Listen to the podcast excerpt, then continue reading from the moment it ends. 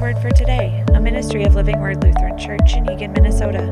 It is our prayer that the message from God's holy word would bring a new and deeper love for Jesus in your life.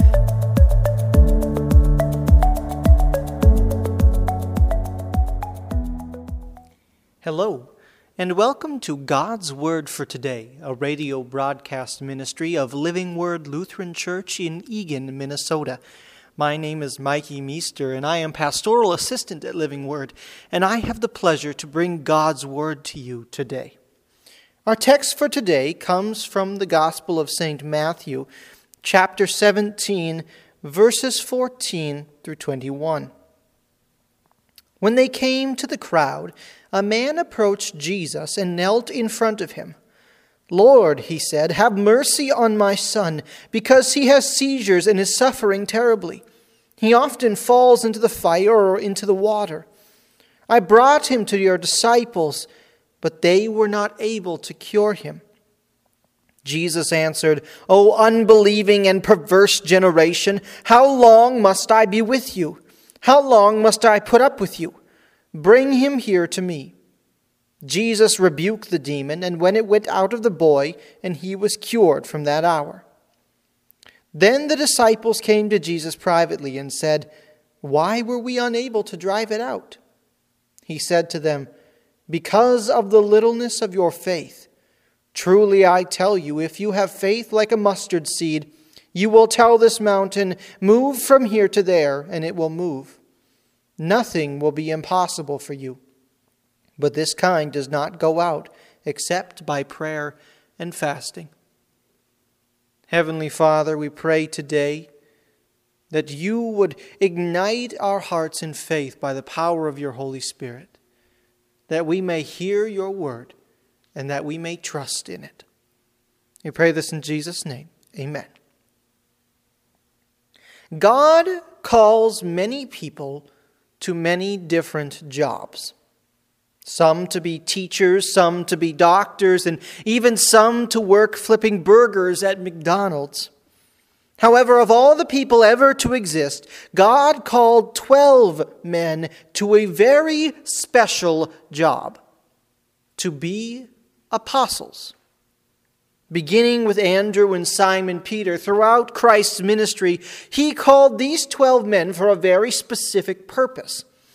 These 12 men were the first called to proclaim the gospel, administer the sacraments, and were given authority by Christ to drive out unclean spirits and heal every sickness and disease. The book of Revelation calls the 12 apostles the foundations of the walls of the New Jerusalem. And the Gospels tell us that these men will sit on thrones with Christ in the final judgment. If Christ is the cornerstone of our faith, these men are the pillars upon which it stands. Yet, even as we rightly honor these great saints, thanking God for their faithfulness and looking to them as examples for our own lives, we must remember also that these great men, even while having a holy calling, such as the job of an apostle, are guilty of having some of Christianity's greatest failures. You see, despite being called to such a holy job as apostle, these men were sinners just like you and me. And being sinners, they often fell into sin, which caused them to fail at their jobs as apostles. In our text today, we see such an instance where even a young man's life, when it is on the line, the apostles fail. And they must be called out by their Savior and taught yet again the very basics of the faith. But even as they are called out and retaught, we see that in Christ's calling out and teaching, he shows just how great his love and power is, not only for when the apostles fail at their jobs, but also for when we fail at ours. As our text begins this morning, we find Jesus coming upon a scene of chaos here, the disciples are surrounded by a large crowd, and as St. Mark records, the disciples are arguing with experts of the law. As Jesus attempts to find out what all of this chaos is about, a man comes forth from the crowd to explain to Jesus what is wrong. The man tells Jesus about his son. his only son. He has been afflicted by a demon since birth, and it has caused him to be mute, to foam at the mouth, to have seizures, and it often attempts to kill him by throwing him into fire to burn him or water to drown him. And yet, the fact that this man's son is possessed by a demon is not the reason that this crowd has gathered. This man tells Jesus that, hoping that his son could be saved from this demon, he brought his son to the apostles. In fact, St. Luke records that the man did not just bring his son to the disciples to ask for help, but that he begged the apostles to heal his son and release them from this demon. But the man tells Jesus they could not heal him. And this is truly the main conflict of this text. These 12 men had been called by Christ to the job of apostle. And one of their primary functions as apostle was to heal the sick and cast out demons. Matthew chapter 10 says that Jesus gave the apostles the authority to cast out demons. This was their God ordained job. And yet they failed at the job that God had called them to do. And it is because of their failure that this great crowd had formed and arguments had broken out. These great men who were known for their great miracles had failed. They had failed God, they had failed themselves, and they had failed the child whose life was in their hands. But the question is why did the apostles fail? How could they fail at something that God had called them to do and given them the power and authority to do? Well, Jesus answers this question very simply. It is because of the littleness of their faith. The apostles failed because they weren't trusting in Christ to give them what they needed to do the job that He called them to do. And we as Christians often fall into this exact same trap as the apostles. We fail at the jobs God has called us to do because of the littleness of our faith. God has called us to many different jobs. And these jobs are not just the kind where you get up every day and work from 9 to 5 like Dolly Parton. These jobs are all of the different roles which God has called us to throughout our lives.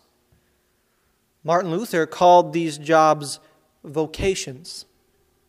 And these can include anything from being a parent or a child to being a widow or even being a citizen of a country. And while God calls us to do these jobs, often, instead of trusting Him to provide us with everything we need to get the job done, we begin to trust in ourselves to get the job done. And when we do this, it leads to failure to be able to complete the job. And for some people, this lack of faith leads them to despair. When they look at themselves instead of Jesus for the strength to do the job, they begin to wonder how in the world they could ever do it. And it leads to anxiety and despair. As a father, there are times where I am not trusting in Jesus to provide for my son. And when I look at my little baby boy, and I think about all of my needs and I think about all of his needs, I think, how in the world am I ever going to do this? And it drives me to despair. For other people, trusting in God is like taking medicine. Some people are given medicine to treat their illness, but as soon as they start to feel better, they stop taking it. And in pride, they say, Look how great I've done at getting better. And you know what happens to those people? They get sick again. In the same way, some people begin their God appointed job trusting in Jesus every step of the way. But as time goes by, they begin to forget that it is only by God's grace that they are able to do their job. And suddenly they begin to trust in Him less and less, and themselves more and more. And in pride, they say, Look at what a great job I am doing. So, which one are you? Does God's job for you lead you to despair? Or have you forgotten Jesus and are now full of pride, doing your job as if you don't need anyone because you are doing so great? Or maybe you're a little bit of both. In either of these cases, you will fail to do the job that God has called you to do in the way that He wants you to do it. For if this can happen to the apostles, it can certainly happen to you. You see, a lot of people seem to think that Christianity is all about loving your neighbor. But what they seem to forget is that first, you must love God.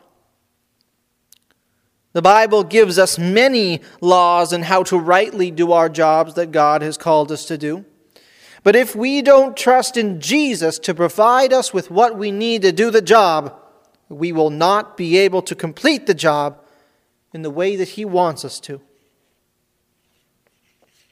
Just as the apostles failed to heal the boy and cast out the demon. And when we fail to do what God calls us to because of our lack of faith, Jesus will say the same thing to us that he said to his apostles You are an unbelieving and perverse generation. And just as the apostles were cast into the chaos of the arguing crowds which surrounded them after their failure, so we will be cast into the chaos of pride and despair because of our own. But Jesus comes in the midst of this chaos to bring us two phrases of comfort and promise. The first phrase is bring him to me. Sometimes when we fail to do the jobs that God has called us to do, we can feel unbearable guilt and shame feeling as if we have ruined God's plans and messed everything up. But in these words, we see that even when we fail to do our jobs, God will still accomplish His will. All along, it was God's plan to heal this boy and to free him from this demon. And while God would have liked to have used the apostles to do this, He didn't need the apostles. God doesn't need anyone to be able to do anything, but He chooses to use His people to accomplish His will. But when they fail to do their jobs, He can still accomplish His will without them. And this is a very comforting truth for us. For we can find joy and comfort in knowing that God wants to use us. He wants to use us in our everyday lives to reach those around us and to share His love with them. But even when we fail because of our lack of faith, God is not hindered by us. And so when we feel the guilt of failing to do our jobs, we can be comforted by knowing that we have not stopped God from working. He will still be able to accomplish His will, even though we have failed. And the second phrase of comfort and promise is when Jesus says, If you have faith the size of a mustard seed, you will say to this mountain, Move from here to there, and it will move, and nothing will be impossible for you. This verse and similar ones like it are probably some of the most misused passages in the Bible. These verses, all about things being possible with faith in God, are often used by people who are in sports or other competitive activities in which they seem to think that if they only trust in God, He will help them to win their competition. However, this is a misapplication of the text. And truly, the proper application is much, much more beautiful What we find in a proper application of this passage is that when God gives us a job, as impossible as it may seem, when we trust in Him, He will always give us everything we need to fulfill the duties of that job. And when we fail to have faith and everything goes wrong, we don't need to make up for it. But if we come to Him in faith and repentance, He will give us everything that we need to do that job right the next time. And so, if God calls you to a job that requires moving mountains, He will give you everything you need to move that mountain. And this is what Jesus was trying to teach the apostles. As difficult as it may seem to cast out this demon and heal this boy, if they had trusted that God had called them to do this job and had given them everything that they needed to accomplish it, they could do it. But if they trusted in themselves, they would fail, just as they did. And this same thing applies to us. We need to trust that if God has called us to do a job, He will provide us everything necessary to complete that job. If God has called you to provide for a child, then He will give you everything you need to provide for that child. And if God has called you to obey the government, as difficult as it may seem, He will give you everything you need to obey the government. You just need to trust Him. But even after Jesus gives us these phrases of comfort and promise, he recognizes that sometimes the jobs that he gives us just seem too overwhelming. And there are times where it can be very difficult to trust in God. And for those times, Jesus leaves us with this final advice to pray and fast. There is nothing that can bring a person closer to God than a conversation with Him. Prayer gives us an opportunity to bring our fears and our anxieties about our jobs to Him. It helps us to know that God has heard our struggles and gives us an opportunity to meditate on Him and His Word. When my son was born, my wife went through 63 hours of labor. And then we, after he was born, we went and spent a night in the hospital. And we were looking forward to going home. And it turned out our son had jaundice, and he had to stay another night. And they gave him this LED blanket, this blanket full of these blue LED lights that he had to sit in for the day. And he had this mask over his eyes so that it wouldn't hurt his eyes. And my wife went to sleep, and she asked me to watch him. And his mask was falling down from his eyes, so I, I kept trying to fix it, but it kept falling down over and over again. And I was there for about a half an hour standing over him in this blanket, and suddenly I began to feel nauseous. And it got to the point where I could not look at my son anymore without feeling sick. And I had no idea why. Well, I looked up some things on the internet, and it turns out that LED lights are constantly flashing. And it, while it's imperceptible to the eye, sometimes you can register it subconsciously. And for a small section of the population, this flashing of the LED lights makes them sick. And unfortunately, I was one of those people. And it got to the point where I was in great despair. I did not know how I was going to take care of my son when every time I looked at him, I felt sick. And so I went and I prayed. And I brought everything to God. And He showed me that He had called me to be this boy's father. And if He had called me, despite the pain that I was feeling, Despite the sickness and the anxiety, He would give me everything I needed. He would give me the strength to be able to be this boy's father and take care of him no matter what. That is the power of prayer. That is what God can do for us when we pray. When we are uncertain about our jobs, when we bring this to God, He will give us peace and comfort and help show us that He is always with us. And finally, fasting. For lots of evangelical Christians, fasting is not a normal part of our lives.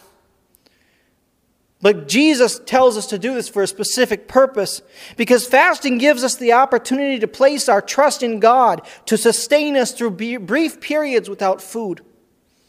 It is a time to practice our faith in Him in order to understand how He cares for the needs of His people. And if we can learn to trust Him to sustain our bodies through brief periods of food without food, it can help us to trust Him to sustain our bodies and souls through even greater trials. Fasting can be a very effective tool, not to gain any reward from God, but to grow in more intimate knowledge and trust of Him, so that when your job seems too much to handle, you can know the power of God to support you in times of need. And it can make it easier to trust Him. And so the question today is do you trust God? Do you trust God to give you everything you need, or are you stuck trying to figure out how you are going to solve your problem? If you believe that you can solve it or are trying to figure out how you can do your job, I'm going to tell you today that you will fail. But if you trust in Jesus, you will never fail. He is waiting for you. He is waiting to talk to you.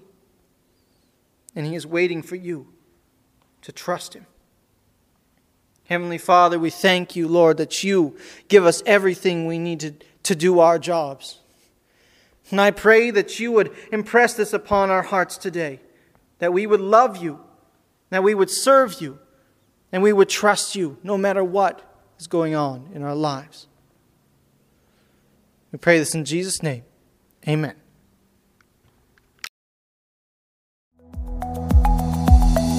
You for listening to God's Word for today. If you are impacted by the message you heard, please consider donating to the ministry of Living Word Lutheran Church by visiting www.livingwordaflc.org.